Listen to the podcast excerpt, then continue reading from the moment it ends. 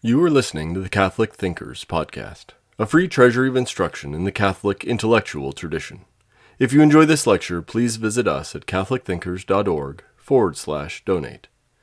This course is from our International Catholic University Classics Collection, originally recorded between 1995 and 2005.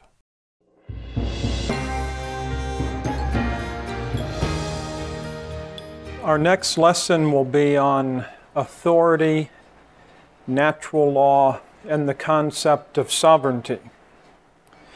We'll be turning more to the text of Thomas Aquinas to supplement Aristotle. This is about the question of a higher law, whether there is a law that guides, restrains, influences the will of a government or of a people. Already in Aristotle, we find this concern for something above passion, something above human choice and decree, what Sophocles calls the higher law. When Aristotle said about the king that it would be preferred to have the rule of law, because with law we bid that God and reason rule, and not simply passion. Aristotle also makes that distinction between natural and conventional right and acknowledges that much, if not all, of slavery is just only by convention, implying that it may not be right by nature, that the conventions and practices must be measured against another standard, the standard of natural right. Thomas Aquinas' doctrine of natural law is probably the best formulation of this understanding of a higher law. It's the understanding that led Martin Luther King Jr. in his letter from a Birmingham jail to talk about just and unjust laws. He cites Aquinas and Augustine as an influence on his thinking that a law that is not just is not really a law, and he appeals to the higher natural law. Our declaration also refers to nature's laws and the God of nature. So let's give a brief look at Aquinas' treatment of natural law. In his definition of law, Thomas does say that law is a certain ordinance of reason for the common good made by him who has care of the community and is promulgated. What's important in this definition, all the elements are, but the idea of an ordinance of reason for a common good establishes the authority of law from its end, serving the common good, and from its source, which is reason. Thomas will then go on to explain that all human law derives from the natural law. So his definitions of these various kinds of law in question 91 we should look at. Eternal law is, of course, the wisdom of God governing the entire universe. And in light of that overarching law, Thomas says that natural law in Article 2 of question 91 is the participation of a rational creature in the eternal law. So humans, having reason, are able to know and discern what's good and evil. We can discern what the common good is and choose accordingly. So natural law will be the measure for human law. I think it would be worth looking at a diagram to get straight how Thomas has eternal law as the overarching principle, natural law being the human participation in the eternal law, and natural law being the measure and norm for all human law. Thomas says in Article 3 that human laws are particular determinations of the natural law. That natural law gives us general and indemonstrable principles, and these need to be made determinate. They need to be given particular shape and form. What is the content of this natural law? In question 94, Article 2, we have what is probably the classic text for deriving the content of natural law. Here we have Thomas structuring various kinds of human inclinations into three levels. The first level, shared with all being, is the seeking to do good and avoid evil. And the good on this first level is to seek the protection and preservation of one's being and kind. This leads to an affirmation of the good of life, to seek what promotes life and to avoid what destroys it or detracts from it. The second level, he says, we share with animals. It is an inclination to form family. It is to acknowledge the good of children and family and to seek what promotes that and avoid what detracts from it. At the next level, he talks about the distinctively human as being political this is very Aristotelian. That is, we form associations with others. We must then acknowledge the good of fairness, of knowing how to get along with others, ultimately of justice. And at the highest level, he says, we seek to know the truth about God. So both the good of knowledge and the supreme good that is God are affirmed as part of full human flourishing. This will give us a backdrop against which to understand how natural law can form some kind of guide or measure for human lawmakers. So, if we move along now to our next text to look at, let's look at question 95, Article 1 of human law. Is it useful for laws to be framed by men? Here, Aquinas quotes Aristotle that man needs virtue to reach his perfection, and that we acquire virtue through training. The proper training will come through family, but also political life. So it is useful that laws be framed so that humans can achieve their perfection. And finally, I think we should mark question 96, Article 4. This has to do with the power of human law does human law bind a man in conscience? And here he discusses the problem of just and unjust laws and basically says that laws which are just bind us in conscience. We are bound by the very eternal law from whence they are derived. But if a law is unjust, he says we are not bound in conscience to obey them.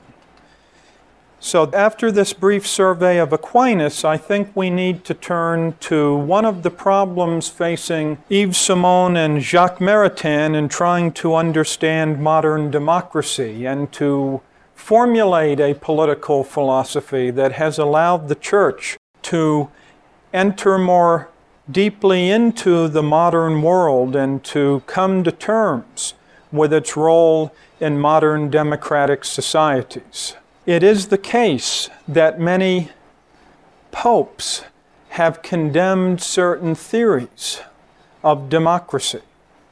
This is what led many Catholic political thinkers prior to Simon and Maritain to think that the church was at odds with liberal democracy. Yves Simon has argued that there's just a particular theory of democracy with which the church was concerned. It was a theory that there is no higher law. It was a theory that the consent of the people as a principle of government means nothing more than, or it means exactly that there is no law or measure above the rule or will of the majority. Again, one can think back to Aristotle for objections to this type of theory of democracy. It was also formulated in our own country by Orestes Brownson, who is entombed in the crypt chapel at Notre Dame, who was a great convert and great political theorist. He wrote a short essay entitled The Democratic Principle, in which I think he gives very sharp formulation to this objection to a theory of democracy. As he formulated it, he said it would be if the origin of government lay only in the will of the people, only in its own power of making conventions, which he says will amount to the doctrine of might makes right. In other words, the popular will must acknowledge some higher law. That's what he calls the democratic principle that democracy will be preserved when the popular will can acknowledge a higher principle which restrains it, some authority above the people, something more than utility but also justice. He says this democratic principle, if wrongly understood, the dangerous assertion that the sovereignty of the arbitrary will of the people is what makes the law. Brownson said, what kind of restraints could be brought to bear upon popular sovereignty. He praised constitutionalism, again, Aristotle's praise of law. When we praise law, we bid that God and reason rule. Constitutionalism is a check upon sheer popular sovereignty. He also talks about an Aristotelian theme here of character, the need for sentiment, convictions, manners, customs, and habits that lead the people to acknowledge something higher than their own will or desires. But let's turn now to Yves Simon, who probably has the most sophisticated argument about this flawed theory of democracy that has arisen in the modern age that the will of the people is sovereign without any further measure or law. Simon has a very useful analogy in which he talks about theories of authority. His analogy is what he calls the coach driver theory, or sometimes the cab driver theory. This idea is that government is nothing but a cab driver or a coach driver that the magistrate or the lawmaker has no authority, but is a pure instrument of the will of the people. He says this theory that the representative is nothing but a cab driver seems to give an account of democratic practices, to think of representatives as hired servants, or to look at the role of public opinion and lobbyists to think that the representative should just do their will or do their bidding in their interest. It also seems to respect the autonomy of the democratic people. But as Simon shows in great detail, this is a false theory of democracy, which really masks anarchy. It just amounts to a majority rule with no restraint. And he said the philosophical mistake is to confuse the final cause for the efficient cause. That is, it is true that the common good is the final cause of political authority. Authority does derive from the common good, whose measure is reason. This theory thinks that acting for the good of the whole requires that every decision be made by the whole. So the final cause is the true meaning of the good of the people being the ultimate source of authority, as opposed to by the whole that the majority must rule and by its majoritarian rule automatically be right. Simon says this is the doctrine that the church condemned, and it was not a condemnation of democracy. For authority is needed whether there is distinctive personnel or not, for united action, and for willing the common good. Now, of course, what the founders of modern liberal democracy were reacting against was an equally erroneous doctrine of the divine right of kings. on this view, in reaction perhaps also to the cab driver view, God gives authority to the ruler. It was a problem of understanding the Christian prince or king, especially in the 17th and 18th century. Simon's theory is what he calls the transmission theory of authority. He derives it from some great Thomist, Bellarmine and Suarez, who argue that the authority which derives from God resides in no particular man. This is Bellarmine's argument. Therefore, it belongs in the multitude. Or Suarez goes further to argue that democracy is the most natural form of government for this reason that it's in function of the whole, that authority is given from God to the ruler. So the magistrate is a vicar of the people, if you will. And they made the parallel just as the Pope is the vicar of Christ, who derives his authority directly from Christ. The temporal magistrate receives his power or authority from the people, but the people derive it ultimately from God and the common good authority resides in the civil community, not in any distinct persons. So the designation of who is to rule is how transmission of power occurs. Let's look at a text or two back in Aquinas to see the ones which Yves Simon used to justify democracy. He does take two texts from Aquinas. Both are in the Prima Secundae, the first one is question 90, article 3 whether any person can make the law. Is any person competent to make the law? And in this answer, you'll see Thomas saying, Law is an ordering to the common good. Now, to order anything to the common good either belongs to the whole people or to someone who is the vicegerent or the magistrate of the whole people. Therefore, the making of law belongs either to the whole people or to a public personage who has care of the whole people. Since in all other matters the directing of anything to the end concerns him to whom the end belongs. So you see in that passage, Thomas does indicate that authority for making law for the common good belongs to the whole people or a magistrate who is a vicegerent or a representative or vicar, if you will, of the people.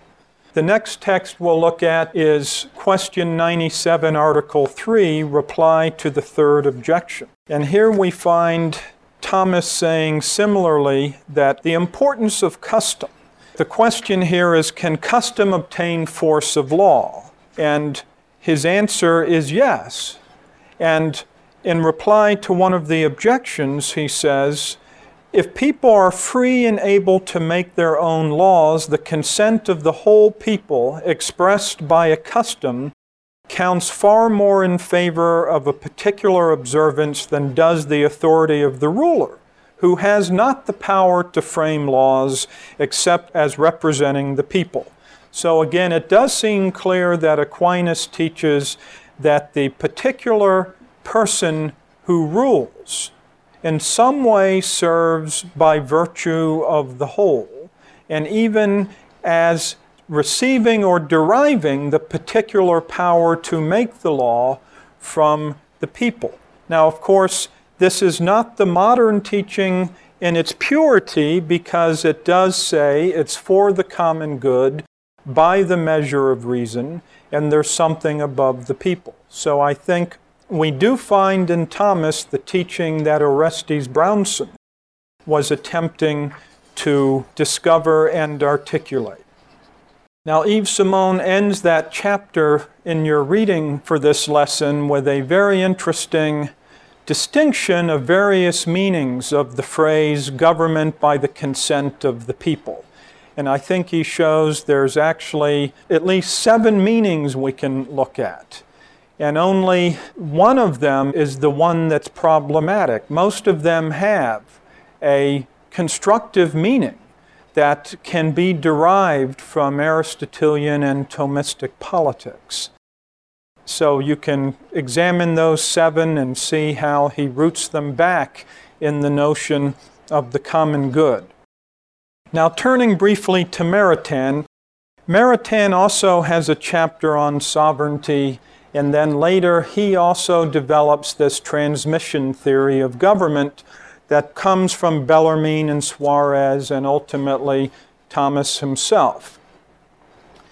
Maritain's concern here is that the modern notion of sovereignty, developed by Hobbes among others, seems to suggest that there is a power over and separate from the people. Something, even if it's derived from the people, then has no restraint. In international affairs, this means that the state is not bound by international law that there is an absolute supremacy of state will, that there is no accountability of the ruling power. It's this notion of sovereignty that Maritain thinks needs to be dropped, and perhaps the very concept of sovereignty to be dropped. This modern notion of sovereignty is not what Aristotle had in mind when he said that the polis is the sovereign institution. Of course, Aristotle meant that the polis pursues the highest good and is the most comprehensive association. He did not mean to imply that there was some detachment from nature or reason and that the will of the city alone is the source of what is right. Maritain also develops the notion of the ruler as the vicar of the people. And explains that this notion that the people have a right to command by essence and the ruler by participation, by which he means that authority is vested in the people. And by designating certain magistrates to rule, they participate. So there's an accountability that's built in here. Maritain goes on to explain in modern liberal democracy how this is the best way to understand or to affirm the meaning of popular government. That there is a control over the state inscribed in the very constitutional fabric. That periodic elections are a way in which the people can give this consent or hold the rulers to accountability. Maritain says on page 65 Does not a patient, while not being an expert in medicine, discharge a doctor when he is dissatisfied with his treatment? With greater reason, the people, in whose basic right to govern themselves, those who wield authority participate, the people are governed by their government, and the people control the government and they are the final judge of its stewardship. Again, this reminds me of Aristotle's argument for the many in the politics, in which he says that the people at least have the right to have the magistrate give an account of themselves, just as the man who wears the shoe must make the shoemaker give an account of what kind of shoe he's making and whether it pinches or not. Also, things like free speech, lobbyist, intermediate groups, all of these are part of Maritain's explanation of modern liberal democracy and the understanding of the authority for rule coming from the people and not from divine command or some Hegelian elite which rules as separate from the people. So both Maritain and Simon find resources in Thomas Aquinas and through his commentators to deploy this transmission theory of authority to come to terms with modern liberal democracy, to affirm the basic practices and achievements of freedom and representative government and constitutionalism, but by the same token avoid the exaggerated and distorted understandings of sovereignty and popular will, which can just lead to great errors and mistakes in political society. We'll next turn to perhaps the greater challenge to the Thomistic account of democracy, and that is the notion of human rights. We hope you enjoyed listening to Catholic Thinkers. Please visit us at catholicthinkers.org forward slash donate to help us keep this content free.